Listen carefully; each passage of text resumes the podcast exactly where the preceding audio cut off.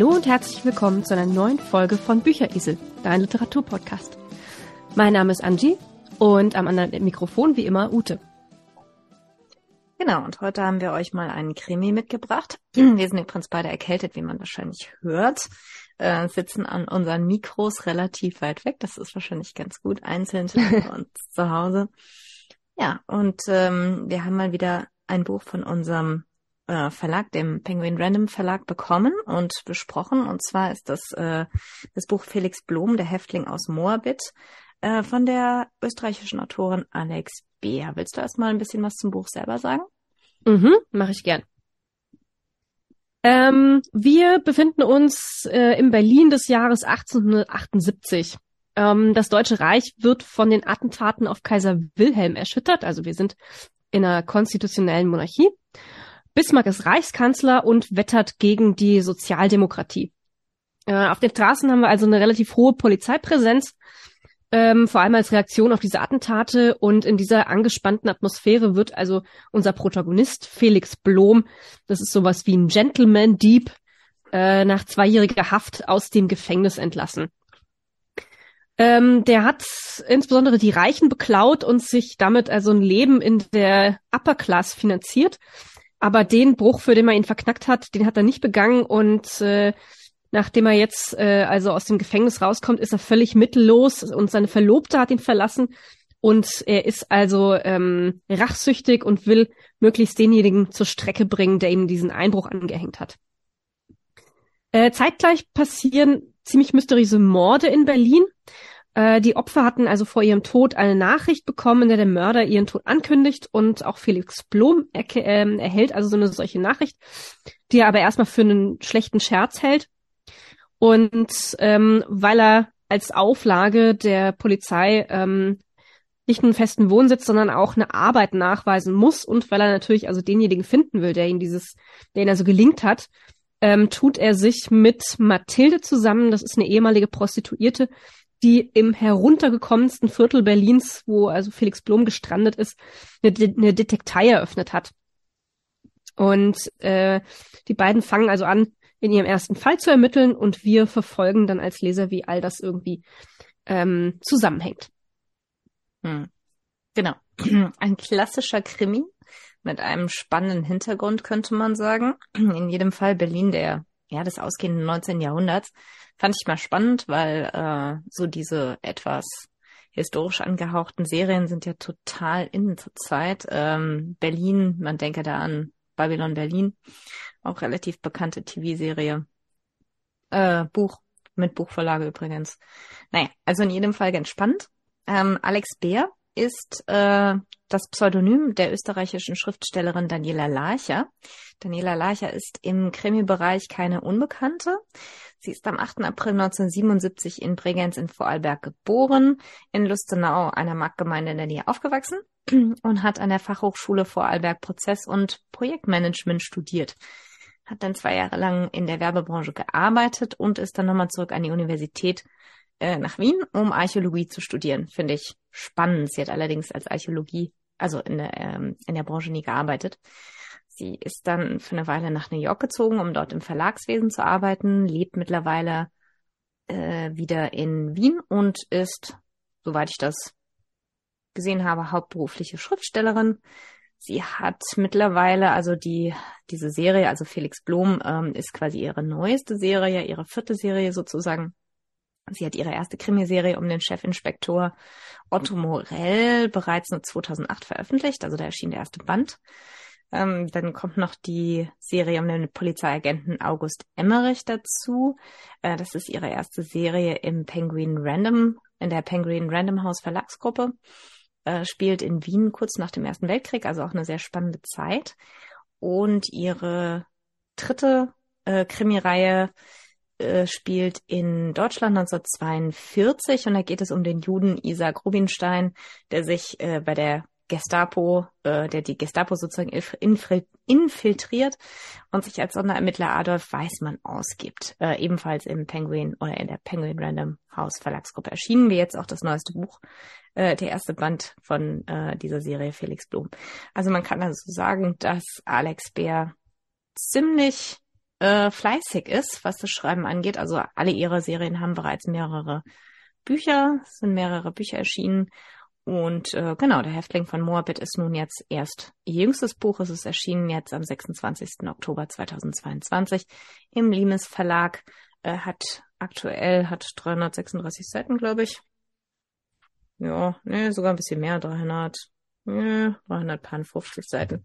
Also es ist überschaubar, nicht zu dick, aber durchaus substanziell und kostet übrigens 17 Euro als Taschenbuch zurzeit. Ja, du hast uns ja schon ein bisschen was zum Buch selber gesagt, zur Story selber. Die Story fanden wir beide eigentlich sehr spannend, deswegen haben wir uns mal wieder einen Krimi rausgesucht. Ich bin ja eigentlich nicht so der erklärte Krimi-Fan, muss ich dazu sagen.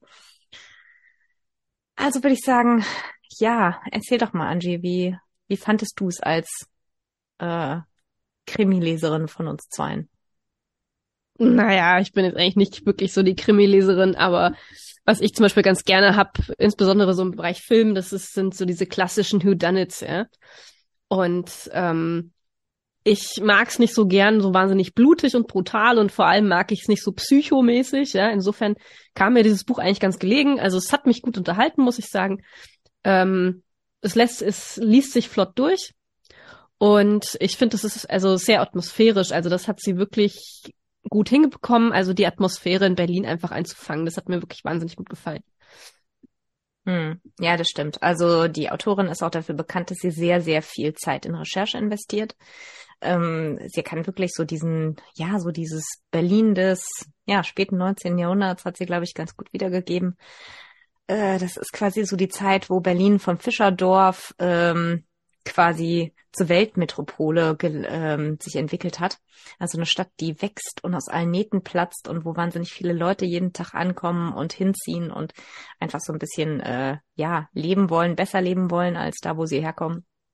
Und so diese diesen diesen Wachstum, diese Unruhe kann sie sehr sehr gut, glaube ich. Also ich finde zumindest persönlich, dass sie das sehr sehr gut einfangen kann. Ähm, sie hat ein paar Originale in ihrem Buch äh, ihren, also so ein paar ihrer Charaktere sind wirklich so wirkliche Berliner Originale, fängt an morgens, äh, da unterhalten sie so zwei Industriearbeiter. Ähm, das ist schon sehr, sehr speziell. Dann hat sie zum Beispiel den Unterweltboss Arthur äh, Lugowski, der da in seiner Stammkneipe sitzt und so seine Getreuen hat. Ähm, das ist schon irgendwo sehr, sehr berlinerisch, sagen wir es mal so. Also das fand ich auch sehr, sehr nett. Und äh, naja, und es ist halt ein netter Krimi. Also es ist ein bisschen so ein, ich glaube, ich habe das in Vorbesprechung als gute Laune, Friede, Freude, Eierkuchen Krimi bezeichnet. Und ähm, nicht ganz so, aber so ungefähr, ja. Ja, also natürlich. Ähm, dir war's zu nett, hast du gesagt. Du hast gesagt, das ist alles so nett. Die haben sich alle so lieb. Das gefällt dir nicht so richtig. Die haben sich zu lieb. Ja, das stimmt. Also sie haben sich sehr, sehr lieb. Also wer tatsächlich unblutige Krimi mag, für den ist das genau das Richtige. Ja, es ist ein sehr also natürlich sterben Leute, so ist es nicht, aber es ist tatsächlich so, also der Polizist, der diesen, äh, der Felix Blom da quasi äh, verknackt hat und ihn im Grunde dann wieder in den Knast bringen will, ja, der ist total halt nett irgendwo und sympathisch. Und äh, ich meine, Felix Blom, unsere Hauptfigur, ist ja quasi ein Gentleman-Gauner, wie du es eben so schön gesagt hast. Äh, das passt sehr, sehr gut. Ist ganz spannend. Ähm, hier ist die Autorin inspiriert durch äh, Eugène François Vidocq. Das ist ein französischer Krimineller gewesen, der zum, Detektiv, zum Detektiv wurde und wahrscheinlich die erste Privatdetektei der Welt gegründet hat. Er lebte in Frankreich von 1775 bis 1857 und gilt so ein bisschen als Vater der modernen Kriminalistik und des Untercover, äh, Undercover-Ermittelns und so weiter und so fort. Und das ist wahrscheinlich einer, zumindest eine der Inspirationen hier für Felix Blom. Es war auch wohl so ein Gentleman-Gauner, der es eben auch ganz gern mit den Frauen hatte. Und äh, ja, also er ist in jedem Fall ein sehr, sehr sympathischer Dieb ähm, der sozusagen die Reichen beklaut hat und dadurch sich natürlich in jedem Fall nicht unsympathisch macht. Klar, ich sag mal so ein bisschen Robin Hood, das steckt ja da auf jeden Fall mit drin und ich meine, äh, sowas liest man ja auch ganz gern mal. Und in jedem Fall, naja, er ist ja wirklich, ihm ist ja wirklich böse mitgespielt worden, sagen wir es mal so. Ja, nun Ähm, muss man ja sagen, nun, muss man ja sagen, er ist ja definitiv schuldig, ne? Also ich meine, der ist ja nun einfach mal ein, ein Dieb und ein Einbrecher, ne? Er hat halt ein bisschen Pech gehabt, dass sie ihn für den falschen Einbruch verknackt haben, ja? Aber das ist wirklich so eine ganz eigene Logik, wo ich immer wieder grinsen musste, dass sie sich da so drüber aufregt, Mhm. dass sie ihn doch tatsächlich eingesperrt haben, ja? Für einen Diebstahl, den er nicht begangen hat. Genau. Ja, Dabei, dabei ist es ja eigentlich völlig irrelevant, weil er hat ja, er ist ja eingebrochen und er hat ja wirklich geklaut ohne Ende, ja. Und zwar so, dass er sich quasi in dieser Upper Class, die er nach Strich und Faden beklaut hat, gemütlich einrichten konnte, ja. Und ähm, aber also das packt ihn da an seiner Ehre, ja, dass er da ähm, für einen Einbruch belangt wird, also und zwar aus Gründen, die so dämlich sind, ja, also dass er da irgendwie einen Manschettenknopf angeblich hat liegen lassen, ja, der Hm. auch noch genau zu ihm zurückzuverfolgen ist, also ist halt wirklich total total dämlich, ja. Hm. Naja, also er ist er ist da wirklich in seiner Ehre verletzt und ähm, naja, sein Erzfeind ist dann auch noch mit seiner mit seiner Ex-Verlobten zusammen und den da wittert er also eine Verschwörung und ist alles so ein bisschen okay. Ja. Ja. Ja, wie gesagt, also am Ende des Tages, ähm, ja, er ist äh, halt, es macht ihn halt sympathisch dafür, dass er, dass er quasi unschuldig, schuldig, unschuldig, äh, wie auch immer hinter Gitter gelangt ist. Oh. Ähm, das macht ihn natürlich durchaus auch sympathisch, klar. Und ähm, ich meine, so ein Gentleman-Betrüger, der, ja, ich weiß gar nicht, sieht er gut aus im Buch? Ich weiß es gar nicht genau. Man stellt ihn sich als recht gut aussehend vor, nachdem er da so eine so eine reiche Erbin da sich geangelt hat, die ihn heiraten wollte. Ähm, ich glaube, es wird gar nicht groß was zu seinem Äußeren gesagt, oder? oh, wenn dann habe ich es nicht wahrgenommen. Mm, Es ist auch nicht so wichtig. Aber auf jeden Fall, ähm, er, er möchte sich gerne gut kleiden und kauft sich, glaube ich, auch als allererstes, als er ein bisschen Geld hat, was ordentliches zum Anziehen. Hm. Also er ist definitiv, äh, er ist definitiv recht äh, eitel, sagen wir es mal so. Das stimmt, das stimmt. Also er legt auf alle Fälle Wert auf Umgangsformen und auf das äh, richtige Auftreten und ähm, legt Wert drauf, sich, sage ich mal, so von der ganzen Unter- und Mittelschicht abzugrenzen, wo er ja haltlos wieder reingerutscht ist, ne? Das muss man ja auch sagen. Also der ist ja wirklich Mhm. komplett abgestürzt. Ja, genau. Also er ist quasi da wieder gelandet, wo er aufgewachsen ist. Wobei, Mhm. ganz ehrlich, ich muss auch sagen, ich fand das nicht so sehr, ähm, also es ist halt so klar, äh, du kannst deinem, äh, sag ich mal, Milieu entfliehen. Auf der anderen Seite, äh, ich weiß nicht, ob das nur mit Geld zu machen ist. Ich glaube, da gehört auch noch ein bisschen mehr dazu. Bildung zum Beispiel, die ihm sicherlich nicht zuteil wurde. Außer die Bildung, ähm, wie man am besten Leute um ihre, um ihre Wertsachen ähm, erleichtert. Denn er ist sozusagen als Ziehsohn dieses Unterweltbosses quasi aufgewachsen.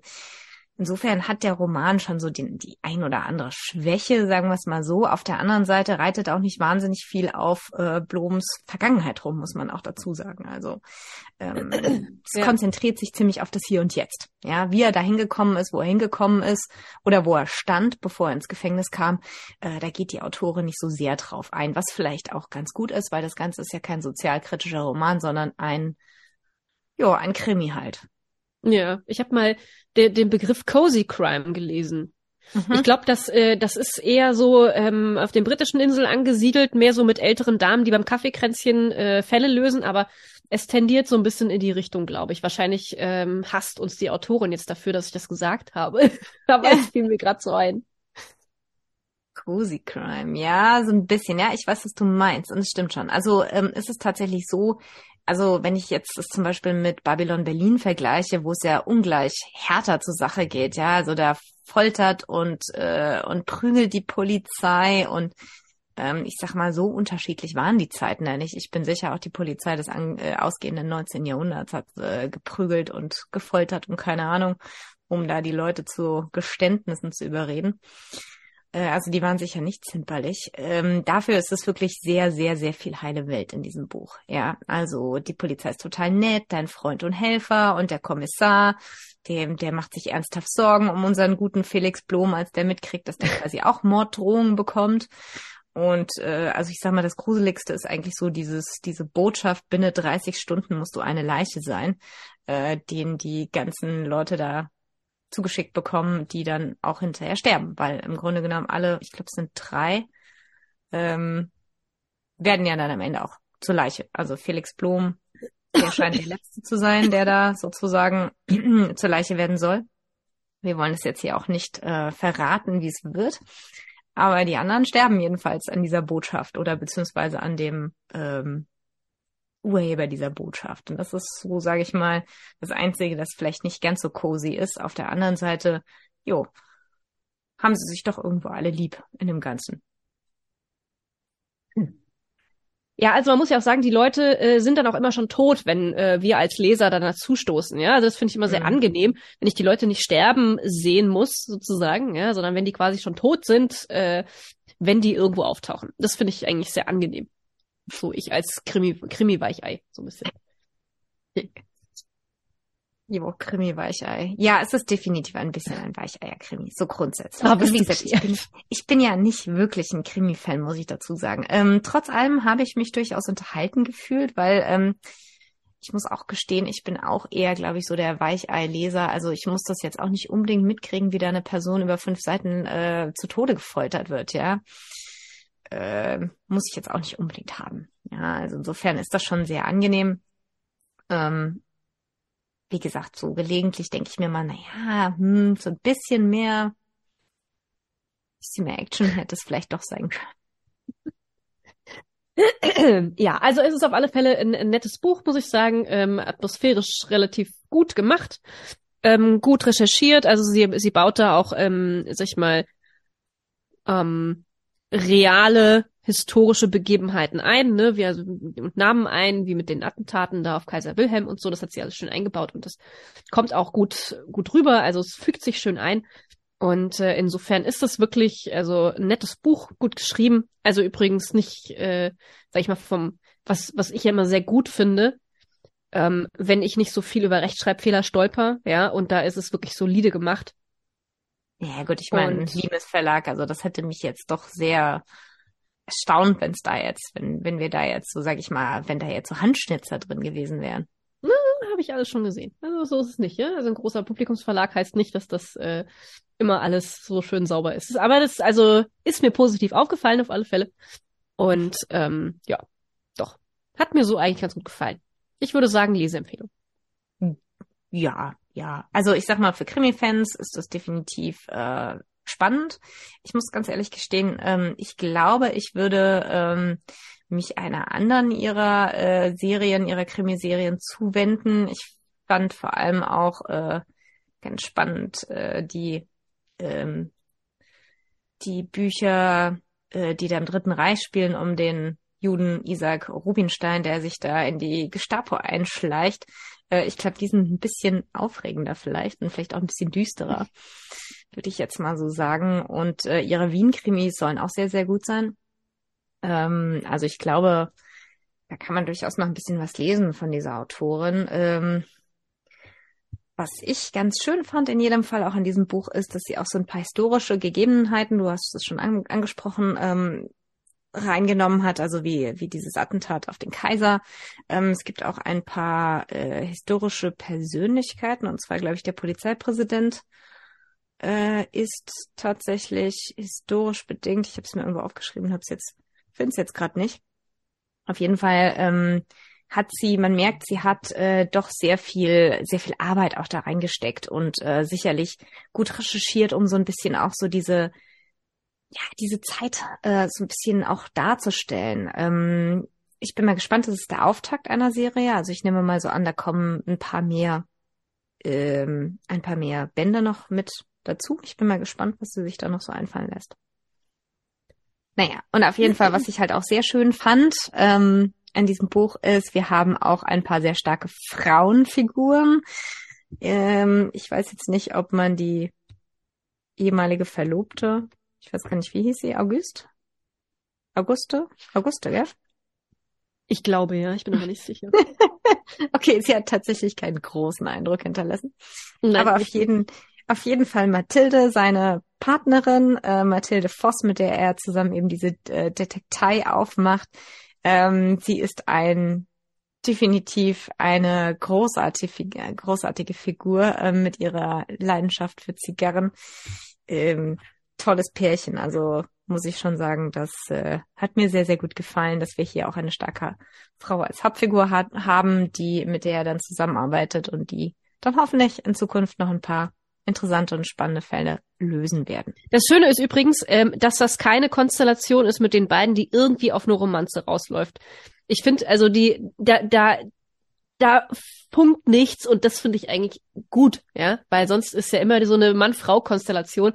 Da, da riecht man das ja schon zehn Meilen gegen den Wind, ja, dass da irgendwann mal ein Paar draus wird und das fand ich eigentlich super, dass die, dass die ihn äh, ihm auch so ein bisschen den Marsch bläst dann zwischendrin, ja, und dass sie sich immer mal so ein bisschen äh, gegenseitig angehen und ähm, also ich hoffe, dass die Autorin das durchhält und dann nicht doch irgendwann eine Romanze draus strickt. Also es würde mir besser gefallen, wenn die wirklich so ein bisschen so wie Hund und Katze bleiben. Hm. Ähm, ich glaube aber auch nicht, dass es da zu einer Romanze kommt, weil sein Love Interest ist definitiv äh, eine andere und ähm, ja, gut, da will ich jetzt nicht zu weit vorgreifen, was daraus wird. Ähm, wer das wissen möchte, kann das selber lesen. Es ist definitiv ein spannender Krimi, ein spannender Weichei-Krimi.